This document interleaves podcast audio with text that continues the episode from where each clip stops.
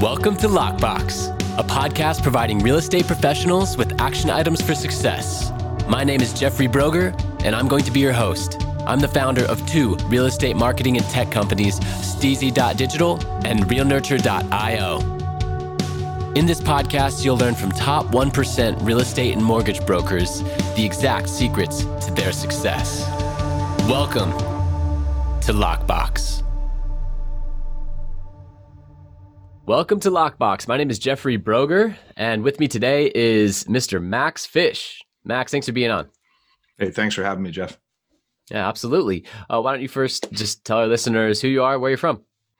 Yes, I'm originally from New Jersey, uh, based out of uh, the Philadelphia market currently, and uh, I'm a, a full time uh, real estate investor. We do some wholesale and some rehab, and also have a uh, virtual assistant agency as well. Excellent. Yeah, we'll definitely talk a lot about that. I am curious to start it off, though. What got you into real estate? So I started in the early 2000s. Actually, uh, a friend of mine had opened up a, a, mortgage brokerage, and at the time I was in college, and he he basically, you know, wore me down, asked me over and over and over if I'd come work for him, and uh, he had a pretty small organization, but uh, him and the handful of guys there. And I finally caved and started in the mortgage business. And you know, one thing led to another, and I bought my first um, rehab property within you know I don't know 18 months or something like that and basically uh, plugging away. And, you know, here we are today. Nice. So, Buddy wrangled you into it, started on the finance side and mortgage, and then uh, here you are today doing rehabs, investing in houses. So, I'm curious, you know, this podcast is all about action items. You know what are the action items that lead to success? So as a real estate investor you know you're doing significant volume. Uh, we talked a little bit about the podcast here. You know you're doing about three four deals a month you know six maybe 12 rehabs a year. So with that being said what's the single most important action that you take every day that attributes most to your success? That's a good question. Yeah so my business is definitely a lower volume kind of operation uh, which is the way that i want it and i'm also I don't want to say I'm spread thin, but I'm spread ac- across a couple of different businesses. So, you know, honestly, I just I would say fundamentals, um, just being consistent. You know, we have our our systems and processes in place, and just being consistent. You know, getting up every day and and you know, following through you know whether it's marketing or closing training whatever it is that we're you know we're focused on you know whatever i'm focused on for that day i kind of break my week up so yeah i would say staying consistent and then my father always told me the only thing that you can control is your attitude. So I would say uh, mm. I'd say a positive attitude and consistency. Cool. Yeah, consistency is the biggest thing when it comes to pretty much any type of business. I I first experienced that when I was a direct sales rep for Cutco Cutlery, and my managers told me, "Hey, you want momentum to be on your side. If you put all this energy in to build it up, and then you just fall off for a month because you got a big commission check, you got to put all that energy in again to build it up because you just let it all fall down. So that consistency every day rather than making 100 phone calls a day or even more, if you just made 20 phone calls but you did it longer and you you know you did that for a year, well, that consistency over time is going to multiply and ramp up. So, huge point there. Really appreciate you bringing that up. I want to learn more about the VA system that you have. So, with VAs, what does that mean? What is a VA? Yeah, so a VA, simply put, is a virtual assistant, virtual professional outsourcing. You know, these are all terms that are associated with that that idea.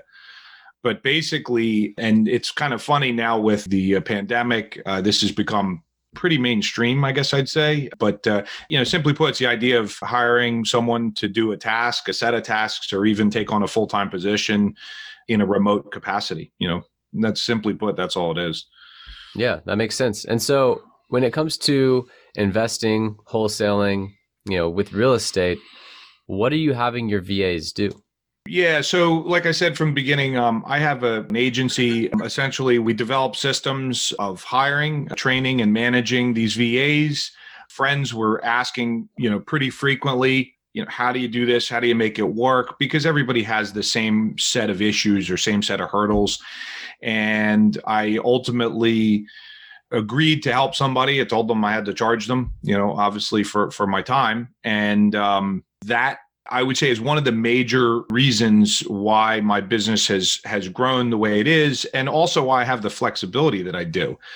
The real estate business is traditionally a low tech, very hands-on kind of business.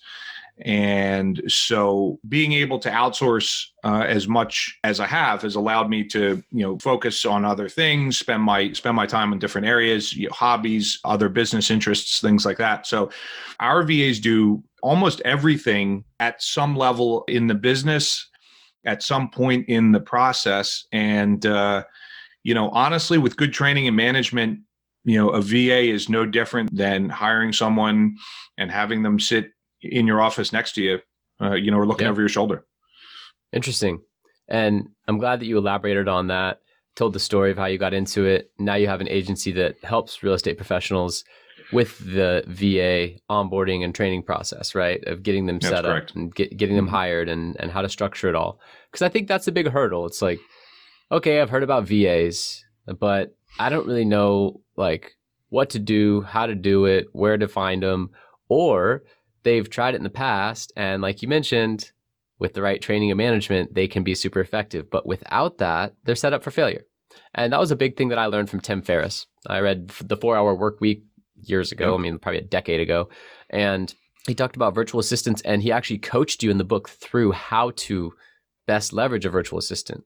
And i've still used that framework today. So do you want to tell us some best practices for when you do hire either you know your agency or, or you know you go hire a VA, um, what are you doing to train and onboard the VAs and set them up for success? Yeah, that's a good question. So we've developed a, an entire process, you know, kind of starting from the beginning. We have something like 70 different sites, you know, that we use to to attract talent. Right? So think of it generally speaking, the process is no different than hiring a traditional employee. You know, you might advertise on Indeed or maybe one of these gig type sites, depending on what the job entails. Same idea here. So, because we are sourcing people globally, we're using, like I said, maybe 70 different sites. Okay. We think of a funnel, we bring them into the top of the funnel, and then we have different processes, uh, disc profile, personality profile tests, and things that we use to try to really identify the folks that we want because we're not hiring so much a, a resume as a personality because it takes a certain kind of person to you know work from home not unmanaged but kind of independently. Uh, so we're looking for certain personalities. And then from there it took about maybe about a year or two we developed a whole training program. And that can be anything from you know basic how to use zoom how we want the phones answered whatever the again whatever the task or the job entails all the way down to something very detailed. So, uh, a good portion of our business right now, especially on the real estate side, is lead gen, right? So, there's specific tools and processes that they have to use or that they have to go through. And so we'll take it, we'll kind of niche it down and, and really talk specifically about that kind of stuff. And then as far as the management goes, we're using um, you know different systems to ensure that you know that they're actually working, that they're doing what they're supposed to be doing, I think the biggest hurdles that a lot of guys see is, you know, they hear the idea of hiring someone, giving them all of, you know, their entire workload, and then they can go sit on a beach, right? You know, that's probably every, you know, video uh, sales letter, every offer out there. But in reality, you know, hire uh, somebody off the street for 10, 12, 15 bucks an hour and leave them in your office unattended and see what happens. It, it, it'd be the same idea. And so, I think that's where a lot of people get hung up is that they have this really great idea, but then, you know, how do you implement it and how do you ensure that the tasks that you want done actually get done, right? How do you handle the management piece? So we've kind of stepped in to fill a void in the sense that everybody understands what a VA is, everybody sees a need, but nobody really knows how to put into practice again the hiring, training and management. So that's what your agency offers. Long story short, yes, people pay us a premium to do what they can't do or don't want to do themselves, which is hire, sounds, train, and manage. And and we can awesome. Yeah, we can offer the whole thing, or we can break it up. If somebody just wanted us to identify a few folks and they kind of want to train them themselves, we can do that. If they want us to handle the training and management, they can do that. If someone has VAs now and they really like them, but they just they just can't manage them, you know, we for a fee can handle the management aspect as well. Yes, and I like how you touched on the dream. The dream is you build this business, in this case, real estate, you hire a team and then you get to just leave and be gone. And whether that team is comprised of domestic or international uh, team members, that's kind of the dream, uh, right? And I know a lot of my my top one percent real estate broker clients and real estate mortgage clients, they're getting ready to retire. They're in their fifties, fifty five, and you know they want to be laying on a beach in the Caribbean. They want to have a boat. They want to you know just kind of cash out and and stop the sure. grind. And so that's the dream. And with that, there's the fallacy of like you still need to lead and guide the team so unless you hire, you know, like a right hand, train, develop him or her, and then leave them behind to do that for you, if it's not getting done, it's not getting done. So the alternative to that is, you know, Max's agency, really interesting offer. They can help to train, develop the VAs to operate at the highest level and actually hold them accountable and get things done the, at the standard that you want them done. Because I can tell you, you know, being a digital marketing agency myself, I use multiple VAs, I have multiple businesses, and it is work to manage them. It still is work. So, you know, that's if you want to even go one further removed from the day to day, you need the VA, but then you need a manager for the VA, right? So, or a process to manage them. Yep. Right, right. So, I'm curious, you know, with the industry heading so far into the tech realm, you know, with a lot of the companies out there that are becoming brokerages, you know, they're a marketplace, but now they're a broker and, you know, they're offering loan services and Amazon partnering with Realogy. And like, there's so many, there's so much happening right now in the real estate industry. So many companies come, trying to come in and disrupt. Where do you think the industry's headed? What are your five, 10 year projections? Well, that's an interesting question. So, speaking specifically to the sector that I'm involved in, which is single family residential, you know, I think there's a lot of question marks out there. I think the political environment and the money that's being spent, I think is going to be very good in the short term, medium and long term, who knows? Specifically, I'm talking about interest rates and inflation and things like that. I think that there's going to almost certainly be more regulation I think that affordability is going to be a huge problem going forward. So, those folks that are looking at affordable housing development or uh, mobile home parks or you know things like that where there's a you know lower costs i think those are great you know areas for uh, for opportunity and although there's a lot of technology to kind of help with things like valuation you know maybe you know running your numbers or accounting different things like that at the end of the day especially with rehabs, you still have to send people to work with their hands on the physical property. So that's not going to change too much. Uh, with regard to the way that we sell the houses and and things like that, I think that's going to change. You know, there's a lot of potential disruption. You know, you have the old traditional list the house with a real estate agent model, and I don't think that's going to go away. But I think there's going to be a lot of disruptive forces there and you know the way that we're raising money for example that is has changed with technology that's become incredibly uh, more simplistic and, you know, there's way more money out there so that's uh, interesting. I think a lot more entrants into the market. A, a lot of new investors going to come in um, which we've basically seen over the last five years. And that's just due to you know access to information and technology. People recognize uh, an opportunity to to make money. So so that's uh, so i think there's going to be a lot more buyers a lot more players and things like that. But i would say in general um, you know things are you know the outlook is good in my opinion. There's an article literally just out i think yesterday or the day before in the wall street journal that said i'm going to paraphrase basically we're short i think 4 million units nationally. And basically it all boils down to 2008 and the banks essentially stopped lending to the small developers. And so for you know roughly 10 years we had almost new housing stock no new construction but the population growth continued. And so you know we're seriously behind the eight ball now. And so you know just basic economics supply and demand you know there's a lot of demand and no supply so until the interest rates really you know get back to that you know 6% or or you know, heck, even double digits, something crazy because of inflation. I don't see any real slowdown or any real pressure. I think the issue for guys like me is still going to be, you know, how do we find the properties? And uh, that kind of all goes back question. to, yeah, it all kind of goes back to lead generation and all. That's really yeah. It's very easy to sell deals right now. It's very hard to find good deals. And so I think right. that's going to continue to be the problem for a long time. Yeah, thanks for that outlook. You dropped a lot of interesting insights and some some data as well that supports and backs up your insights.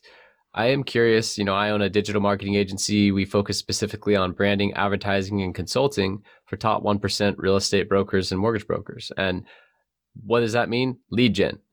that means we're generating buyer leads, seller leads, and helping them recruit agents to their team. So, my question to you is, you know, how are you sourcing deals right now? So for us, I um, my agency grew again out of my own kind of efforts and people seeing uh, me having success. So I currently have five cold callers in my own business. And I mentioned a little bit about my volume. My volume is not terribly large, but you you know you got to make a lot of phone calls to generate deals in this environment. So so I have five callers, and then I have another three VAs in my business that do all the administrative stuff. And in my office, there's only four of us. There's myself, project manager, acquisitions manager, and dispositions manager. VA support all of those roles, and um, you know I purposely run you know what I would call a lean operation. You know, I try to keep my costs down. I uh, recently moved my office and was actually able to reduce my rental expense, eh, partly because of COVID, but I really am I'm big on trying to keep costs down. So, as I said, lead gen is is um, is uh, cold calling about ninety percent of the business, and then the other ten percent is direct mail. So we'll do direct mail for those specialty lists like probate or something like that where we don't feel as comfortable reaching out to the people or or maybe the contact is a is an attorney you know someone who is probably not going to engage with us um, over the telephone like that and then follow up.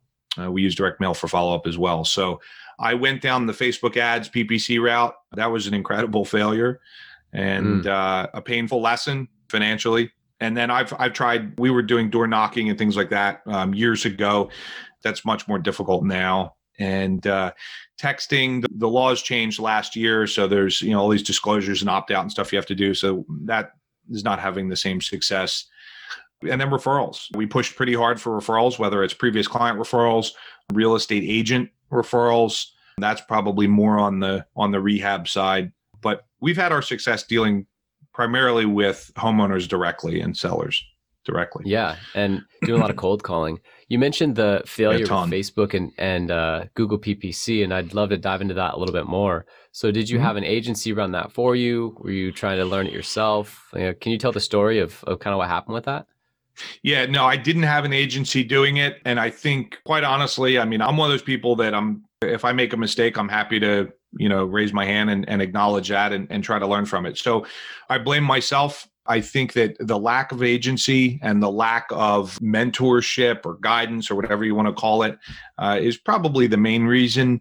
I basically, uh, myself and one of my VAs kind of jumped into it. I tried to teach myself and I kind of waded into uh, unknown water, right into unknown territory. I I really should have either hired someone to, you know, who had the knowledge and experience that I didn't have to do it for me or at least you know give me some type of guidance or mentorship because basically i just jumped in figuring oh, if you spend money it'll you know it'll work itself out. And you know obviously that that was not the case. And it, you know, it's just something that's really complicated. I don't have a lot of experience.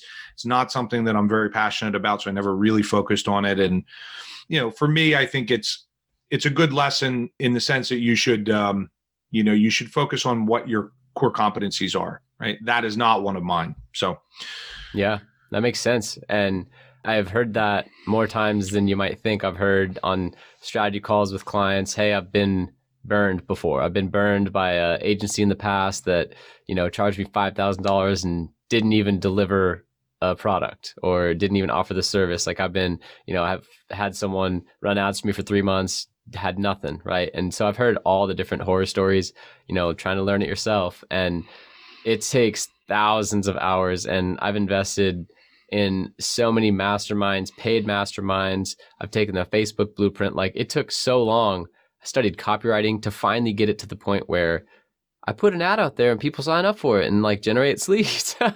like it took so long and it was so painful. But yeah, that's that's why, you know, that experience just helps. And I, I naturally have a marketing and kind of innovative type of mind and I love technology. So, you know, that stuff resonated with me. I was able to grit my teeth and get past the initial hurdles and failures and mistakes. And uh, that's we're a digital marketing agency, so it was you know when I heard that I was like, huh, I want to dive into that deeper because sure. you know when you have the agency, it's kind of like the VA thing. Like if you go, you know, you go on Upwork, you find a VA, you hire them, and then you just like, okay, bye. They're not going to be successful, and so it's like that wasn't set up for success. But when you hire, you know, Max as an agency that does this every day, they're going to be successful, right? And it's just like the real estate. You talk about a FSBO.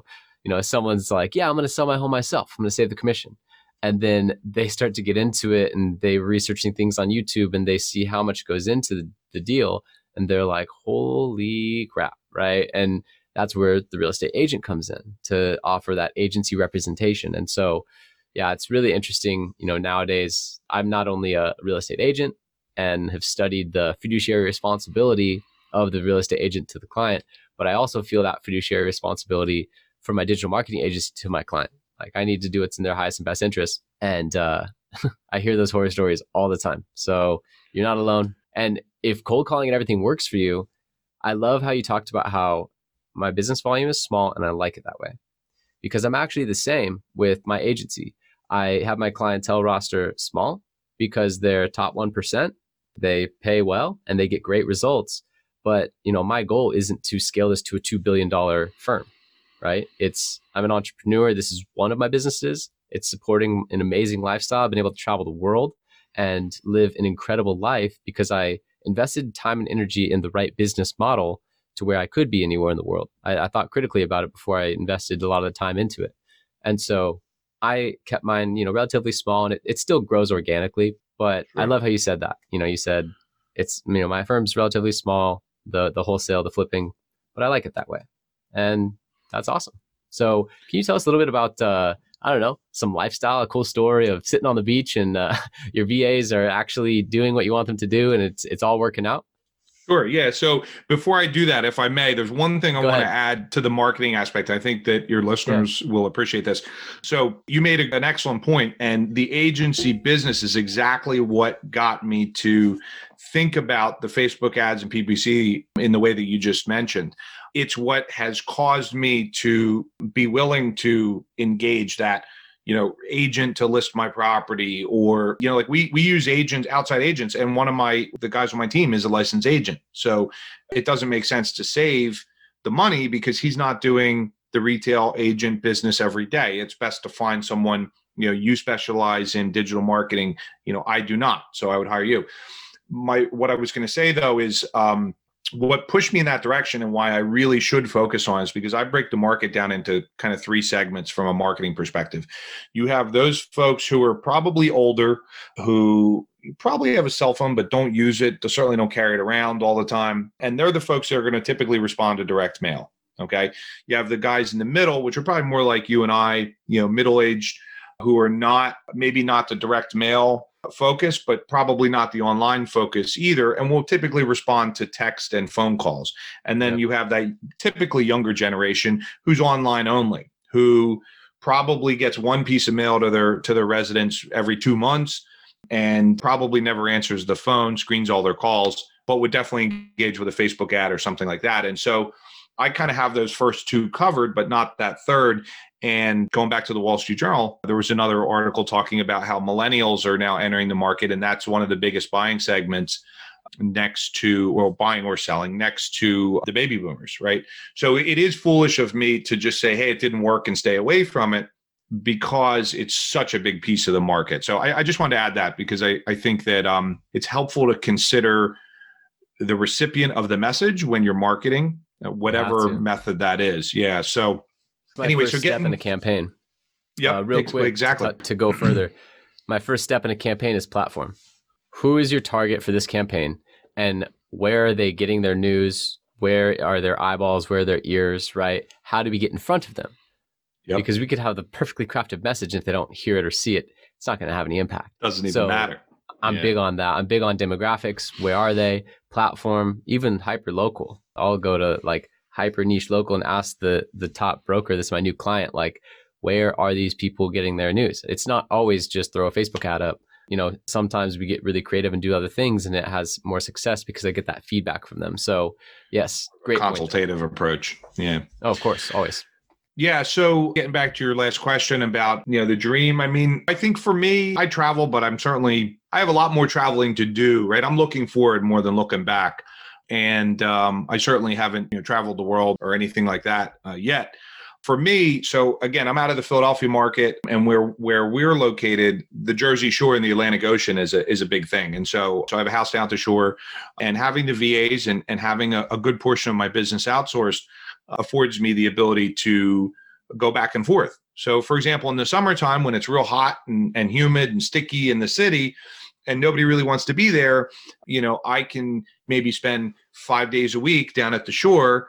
Again, real estate's low tech, so you can't separate yourself 100%, but I can spend the majority of my time there rather than being in the city right? So very much like your business i'm not chained to my desk. I'm not tethered to, to any one location per se which i like. I like being able to um, have some flexibility in my day and and know that just because i'm not at that say like a retail location or something that that I can't do business. I'd say for me that's one of the things that I really like, that kind of flexibility. I remember uh, kind of back in the day, you know, maybe 10, 12 years ago when when people were just starting to get really serious about selling things on the internet, you'd hear all these stories of, you know, guys working out of coffee shops and stuff like that. And although I'm not one of those, I mean, I guess I could do that. As long as I have my laptop and my phone, I can kind of take my business wherever I want, which I like. So, uh, you know, so for me, that's the dream, that kind of flexibility. And now with virtual wholesaling and this big push for virtual, plus the technology, the phone technology and things like that, you certainly can I mean, I, I have clients that whose business is 100% virtual. And if they didn't tell me, I'd have no idea where in the world they are because where they do business is not where they live or work. And so, yeah. So for me, I'd say it's that flexibility to not be tied to any one place. I do have an office, I do go there, but you know, this time of year, it's really nice outside. I mean, I'm, I don't know, I'm in the office maybe two or three days a week, and then I'm in the field and, you know, trying to mix things up and, you know, and enjoy the, you know, enjoy the outdoors, but, you know, keep it. What I don't want is I don't want to be monotonous. You know, right. I want it, I want to kind of mix it up and, and keep things fresh. And then, of course, there's clients and other folks that I go and meet in person. I have clients, you know, that are say within an hour's drive or two hours drive of me, and I've in the past I've gone to their office and spent time with them in their market and things like that, which I also enjoy. So, so I'd say for me, the dream isn't, you know, sitting on the beach, having the VAs do everything. Like I said, is is not really possible, but but more just the flexibility and that kind of freedom to to move around if I if I want. You know, real estate is a great business. If you have the tenacity, if you have the commitment, the consistency, if you have those attributes, then if you can kind of struggle and suffer through those first you know the first year or two or whatever it takes for you to get that momentum uh, like you talked about you know you can have a have a really good uh, you know really fulfilling career and, and lifestyle with real estate so yeah absolutely and uh, you know a lot of our listeners have experienced the the wealth of that the you know gone through that process built teams and they're getting to that point where i think a lot of them are starting to think more about leverage and freeing up their time and so, Absolutely. you know, what you just depicted, the ability to, you know, not 100% just leave and be on the other side of the world necessarily, but the ability to be, like you mentioned, at your Jersey Shore house five days a week, if you want to, that freedom is super powerful. And, uh, you know, you're, you setting up the systems that you currently have has afforded you that. So, love that. That's great. I'm curious, what's a failure or an apparent failure that has set you up for later success? Do you have a favorite failure of yours? Favorite failure? I do. So about so I always got to add a year to everything with uh you know with COVID. I always I always get mixed up. So I guess it's been two and a half years, maybe almost three years now. So I was really excited about the idea of pushing tasks off to other people, not outsourcing I mean, outsourcing, but you, you'll understand in a second. So I thought it would be great instead of dealing with all the contractors myself to hire a project manager. And I rushed the process. Hmm. I didn't vet him the way I should have. I didn't spend as much time training him as I should have. I didn't spend nearly enough time managing him as I should have. And I'll spare you all the wonderful details, but to make a long story short, he ended up misrepresenting my company, getting kickbacks from contractors, paying some, not paying others, losing checks, sending materials in different places.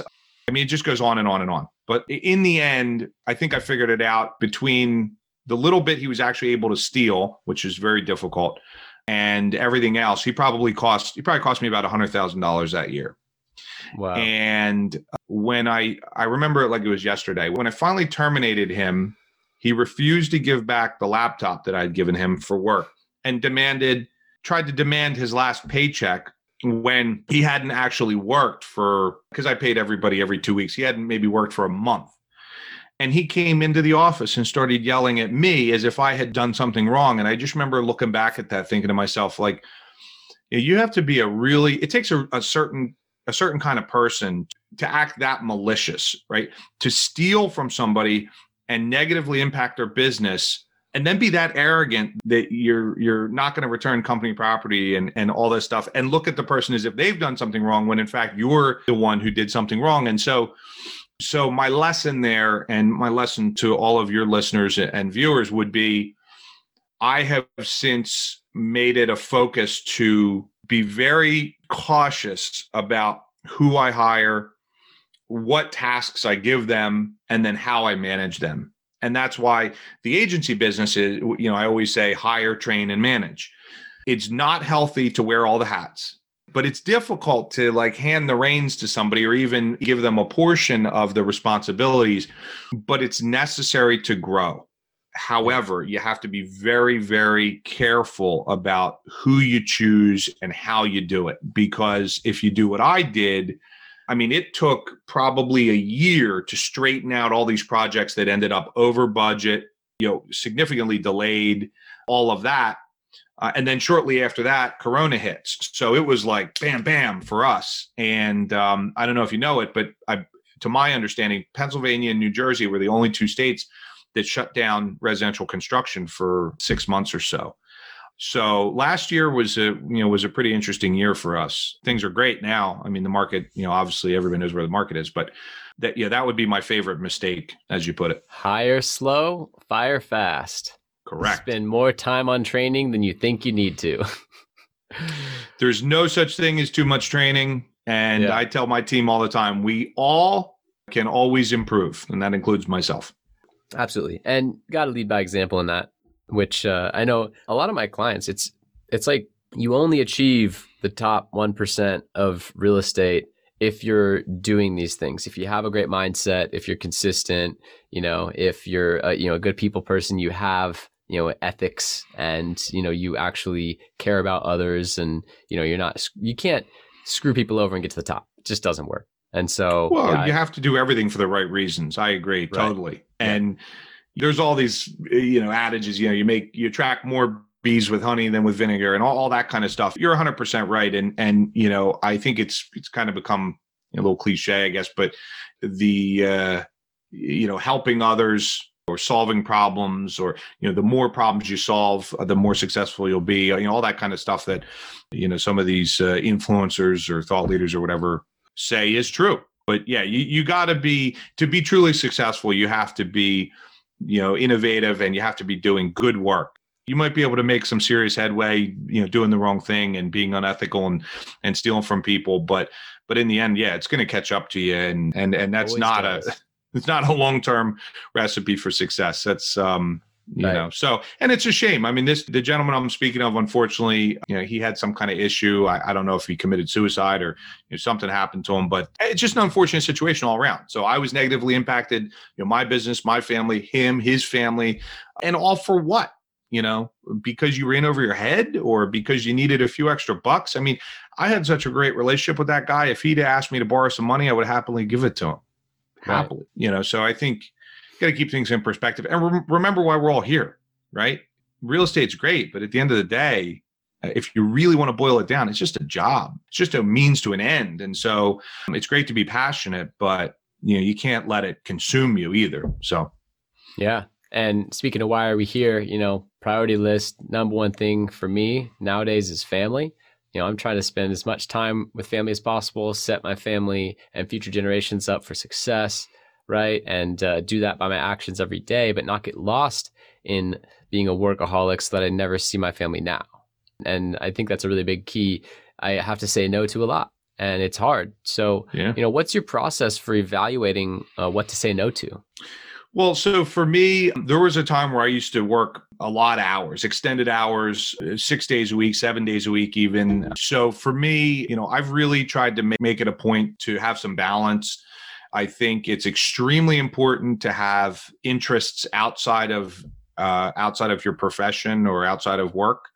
You can and should be really excited about and really passionate about what you do for a living but you also have to be really passionate about other things. And that could be you know building birdhouses. That could be you know some type of sport you know like a, skiing or, or snowboarding. It could be motorcycles. I mean you know there's there's there's thousands and thousands of things that you could do to occupy your time in a positive way nowadays. You got to have some and you could have multiple right? You could be a, a, sports fan and a gym guy or you know what like as i said you can't allow it to consume you right? You mm-hmm. can't if you're in my business you can't be real estate 100% of the time all the time.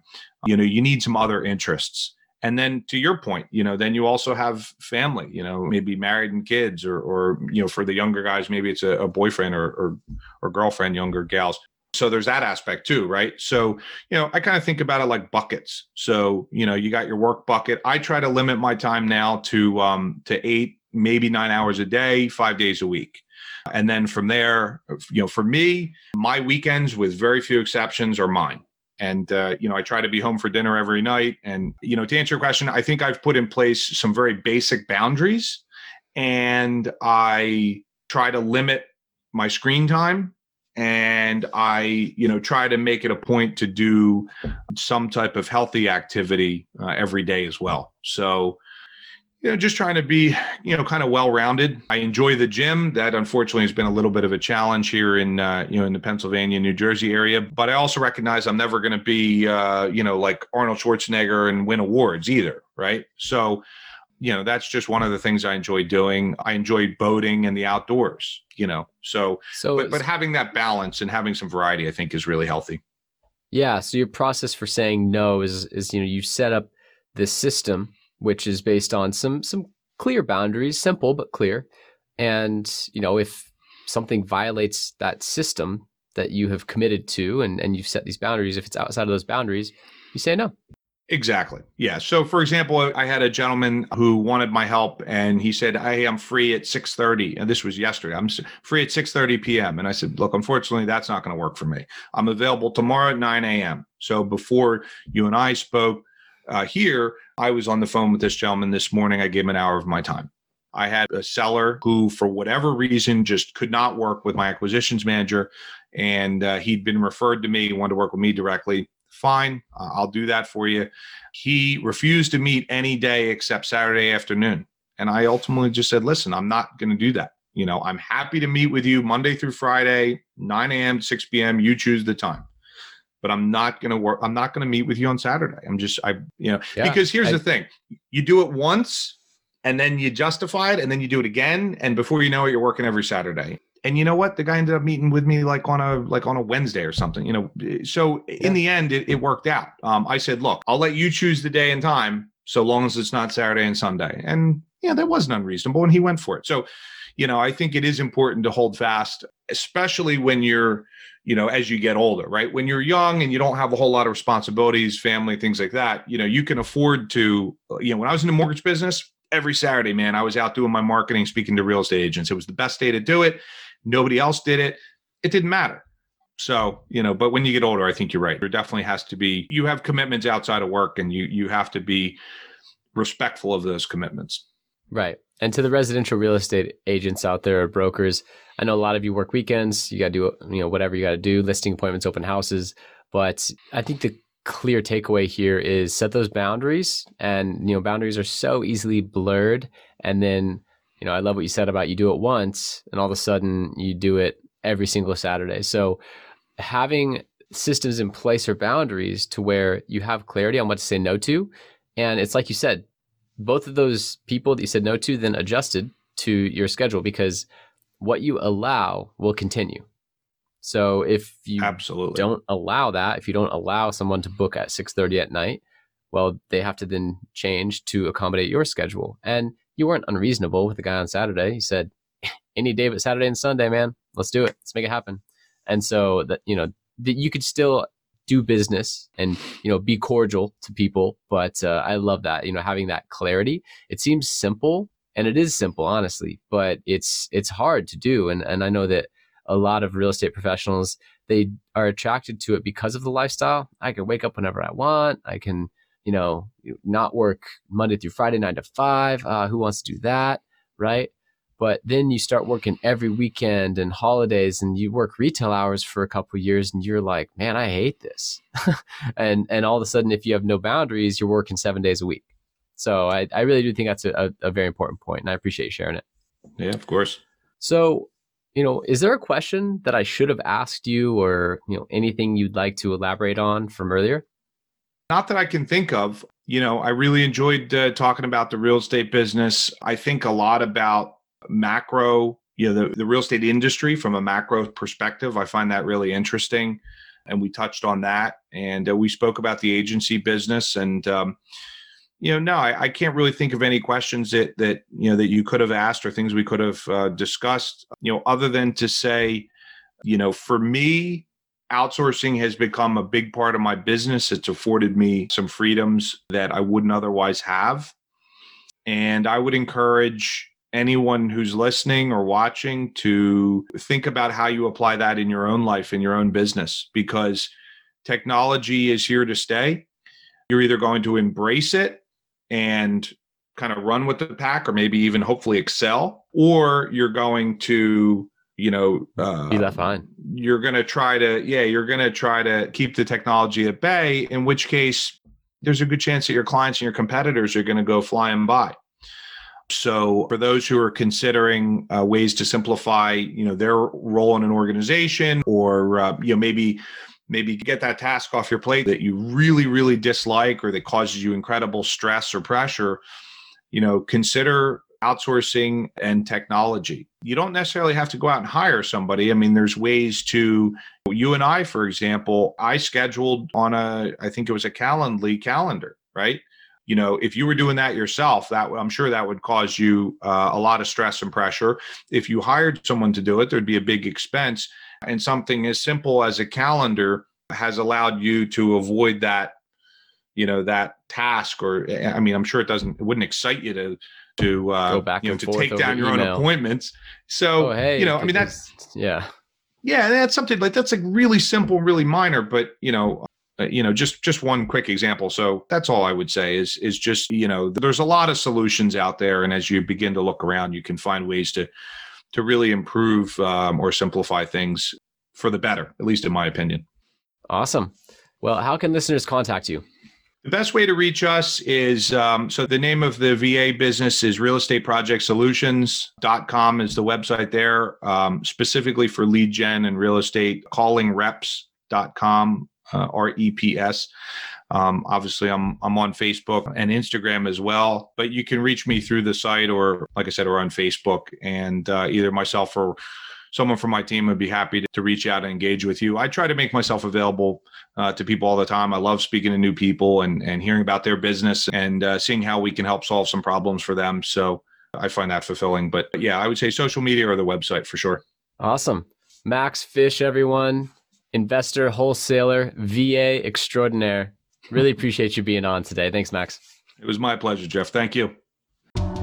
Thank you for listening. If you want to accomplish your real estate goals, then I highly suggest downloading my free Ultimate Real Estate Goal Setting Framework. The link is in the description of the show, and it will help you break down your annual income goal into the amount of phone calls, appointments, or open houses you need in order to achieve that goal. Thank you so much, and we'll see you next time.